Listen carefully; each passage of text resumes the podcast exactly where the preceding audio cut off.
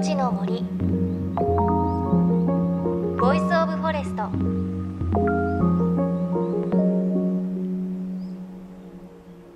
おはようございます。高橋真理恵です。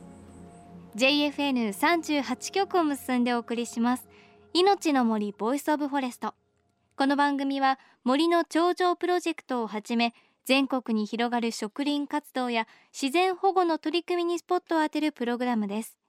各分野の森の賢人たちの声に耳を傾け森と共存する生き方を考えていきます。さあ立春も過ぎてこれからは三寒四温。寒い日が3日暖かい日が4日と繰り返しながら徐々に季節が移り変わっていきます。でお日様の暖かさも日に日に増している感じしますよね。朝方こう暖房をつけてもうすぐに切ってしまって晴れてる日なんかお日様の力だけで部屋がだいぶ暖かいですからね。あとあの祖母の家は縁側があるのでこの時期は枕を置いたりお布団を干したりしてあのお部屋の中なんですけどそれだけでもねお日様の香りがしてねすごく気持ちがいいです。さあそんな春のお散歩ももうすぐできる時期ですね。今日は東京の真ん中にある素晴らしい森の散策をレポートします。今回参加したのは千鳥ヶ淵の自然再生ガイダンスツアーというものです。東京では珍しいほど豊かな自然で構成されているという千鳥ヶ淵ですが近年は水質の悪化名物の桜の老化など課題も多かったそうです。そんな中平成25年に環境省が環境を再生するプランを立ち上げてその一環として行われているのがこのツアーです。千鳥ヶ淵周辺の環境を再生する取り組み貴重な植物そして皇居周辺ならではの歴史を感じられる史跡などさまざまなことを学び楽しむことができるツアーです。さてツアーのスタート地点は日本武道館にほど近い北の丸公園の休憩所。散策は北の丸公園内の大きな池の周りから始まりました、えー、こちらの、えー、池の水は循環で上の滝から落とすような形になっています。で全体に北の丸公園っていうのは一つは皇居の中の緑というのがデザインの元になっていますでやはり皇居の中にもこういう流れがあって滝があって地仕組みがあってというような日本庭園やその巡回式の庭園みたいなものがある、まあ、それを一つこう、まあ、モチーフとして同じようにしてここでこういった山を作りそしてこう滝を作り渓谷をというような形の今こうデザインがされているわけです。えー、千鳥ヶ淵の堤頭堤頭と申しますのは今ここにあります草土手の部分のことを言いますがえー、堀があってこの草土手があって石垣がある。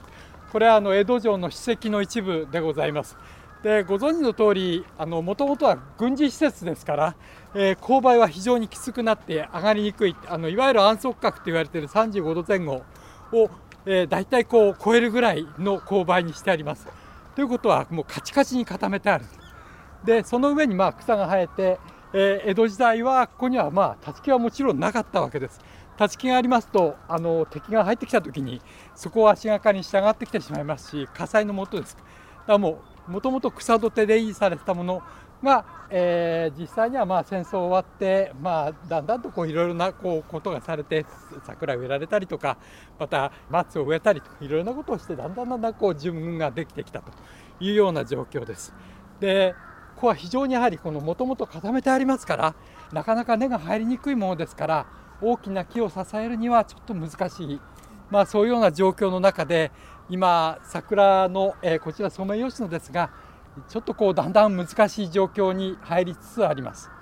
でさて江戸時代からこうやって何度もこう刈り取りをして、えー、草土として維持されてきたものですからここにはもうまさにこうタイムカプセルのようにで千代田区というか23区内ではもうほとんどないというようなものがこの土手に生えています。まあ、例えば、えー、ソバナっていう釣り金人参に近い仲間ですねあと二輪草っていうようなこれはあの春植物って言われています。春にあの白い花が咲きまして、え一面出るんですがもう夏には跡形もなくなってしまう。そういうようなものとか狐のカミソリそれから彼岸花まあいろんな植物がこの土手のところにいます。実際にはそれらっていうのは森林に依存している植物ではなくてむしろやはり草地系のものが多ございまして、まあ、それらがこの刈り取りをすることによって維持されていくというような状況になっています。ツアーをガイドしてくれたのは日本全国で森や自然の調査などをしているプレック研究所箕輪隆一さんです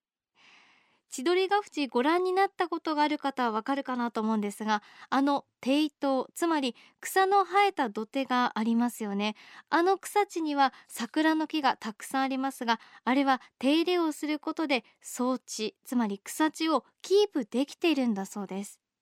日本の気候というのは自然に森ができる気候なので草刈りをしないと木が生い茂っていってしまうらしいんです。そして千鳥ヶ淵の桜も実は厳しい状況にあるというお話がありました。あの土手というのはもともと軍事用に固められていて大きな桜を支えるには硬すぎるんだそうです。実は2年前の大雪で根っこごと倒れてしまった桜もあるといいます。ちなみにここの400本の桜は実は江戸時代にはなくて全て昭和30年代に植えられたものなんです。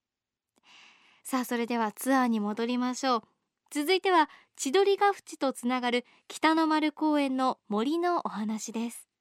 中央樹林と言われている部分のところに、えー、参りました。先ほどは北の丸公園が置かれている江戸城の一角みたいな話をさせていただきましたが今度は北の丸公園自体の話をさせていただきます。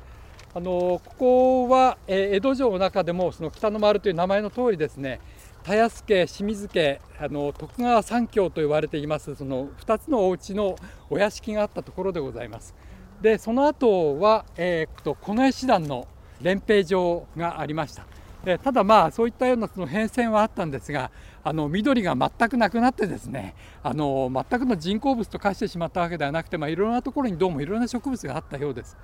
あのというのも今ここの中に、え、出てきています植物の種類、えーと、今これ19ヘクタール、えー、北の丸公園っていうのがあるんですがこの中で、えーと、高等植物が743種。ちょっとびっくりという数字です。こんな都心の中にそれだけのものが。あのもちろんその種類の中にはあのいろんなとこからこう苗木ややや大きめのこの契約とかを持ってまいりまして戦国を緑化したわけなのでそこの土の中についていたっていうものもあると思います。でその中で、まあ、例えば金蘭のようなああいったその雑木林の中の野生蘭が出てきたりですねそれからあの田代蘭みたいなものが出てきたりっていうようなことちょっとびっくりというような状況があります。で今この中でですはね皇居の森との一体性っていうものをその確保するための林作りっていうのを意図しておりますで何を意味しているのかっていうと皇居の森っていうのは一体どういうもんなんだろうかとなんかこうイメージすると鎮守の森みたいなところかというふうに皆さん、えー、とイメージされると思います。でもちろんあのもううっそうとした原生林のようなところもあります。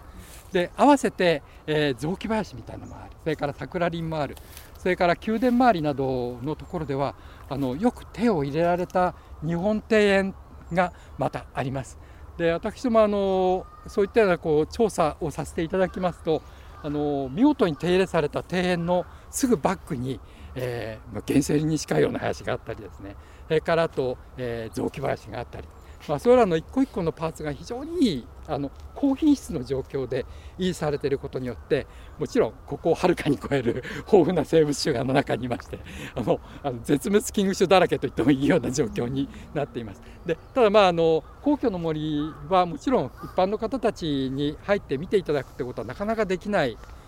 でであればあのなるべくそういったようなその、まあ、良質なそういったその一個一個のその自然のファクターっていうものをこちらの方で見習ってですねで再生ができないだろうかと。もちろんあのそういったその原生林的なものっていうのはなかなかあの作ろうと思ってもできないわけですけれども、まあ、それに近いようなこの、まあ、雑木林ありそれからよく手入れされた庭園がありでそのバックにはその鎮守の森的なものもありというようないくつものこう、えー、いろんなこう自然が、えー、まあいうんですかね、いろんなその生育生息環境が良質な状況でこうモザイクになっていると。いうような状況を作ることによって、えー、四季を折々楽しめてなおかつその生物的な資源というものも保全できるようなそういったような森づくりをするというようなことを考えています。なおかつこの上をこの例えば今の時期ですとあの殻類の混群がこの上を渡っていきます、えー、シジュウカラとかエナガとかがその上をピピピピこう言いながらこう飛んでいくというような状況になっていきます。まあ、そういったようなその良好なその生息環境でありまた人が楽しめるその都市の中の公園としても楽しめるでさまざまなその生物にとっても、まあ、人にとっても、まあ、よりプラスになるような方向に、えー、森林を育成していこうということで今いろんなプランが練られている状況です。またプラスお堀の方でもいろいろなこの、えー、仕組みを今作りながらですねあの岸辺に植物が生えるようにしたり浅瀬を作ったりして、えー、生物多様性が高まるようなことを、えー、いろいろなこうプランニングをしています。でもちろんその水の浄化もしておりまして合わせてそういったようなその生育環境を増やそうと生息環境を増やそうということで、えー、仕組みを作りつつあるというような状況です。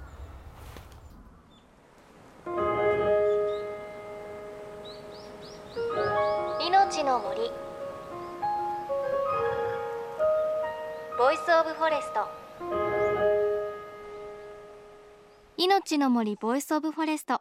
今朝は千鳥ヶ淵の自然再生ガイダンスツアーの模様をお届けしました。いや最後の話皇居の森の話結構驚きましたね。なんか確かにこう鎮守の森の雰囲気かと思ったらもちろんそういうところもあるし、まあ、原生林もあるし雑木林もあって桜もあってかと思ったらこう綺麗に手入れされた日本庭園もあるということなんですね。でそれだけやっぱりこういくつもの自然が折り重なっているというかモザイク状になっているので絶滅危惧種だらけの状況ということでねちょっと想像が膨らみますよね。ただあの北の丸公園の森って皇居の中の森とこう続いているというか連続しているのでなんかこう北の丸公園を見るとあ皇居の森もこんな感じなんだなってこう自分の中でちょっと思い描くことができるかもしれません。であの千鳥ヶ淵北の丸公園は人の手が入ることで維持されています。ガイドの箕輪さんによれば千鳥ヶ淵のあたりなんと743種類の植物。菌類は209昆虫は545種類。鳥も57種類もいるんだそうです。これが東京の真ん中にこういった環境があるというのは驚異的なことなんだそうです。ちなみに千鳥ヶ淵のあの石垣には光苔もありますしあと平家ボタルもいるそうです。ちょっと探してみたくなりますよね。来週はこのツアーで出会う動物のお話お届けします。さあそして JFN38 局では東日本大震災で被災した沿岸部に津波から命を守る森の防潮堤を作る瓦礫を生かす森の頂上プロジェクトを支援する募金を受け付けています。この森の頂上プロジェクトに取り組んでいる AIU 損害保険株式会社では中小企業を災害や事故から守る損害保険のラインナップビジネスガードを提供。AIU ではこのビジネスガードの新規契約企業1社に対してどんぐりの苗木1本を植樹する活動を行い被災地の復興日本全国の防災減災と環境保全に取り組んでいます。森の長城プロジェクトについてはこの番組のブログをご覧ください。そして番組ではあなたの身近な森についてメッセージお待ちしています。メッセージは番組ウェブサイトからお寄せください。いのちの森 voice of forest。お相手は高橋真理恵でした。命の森。の森。ボイスオブフォレスト。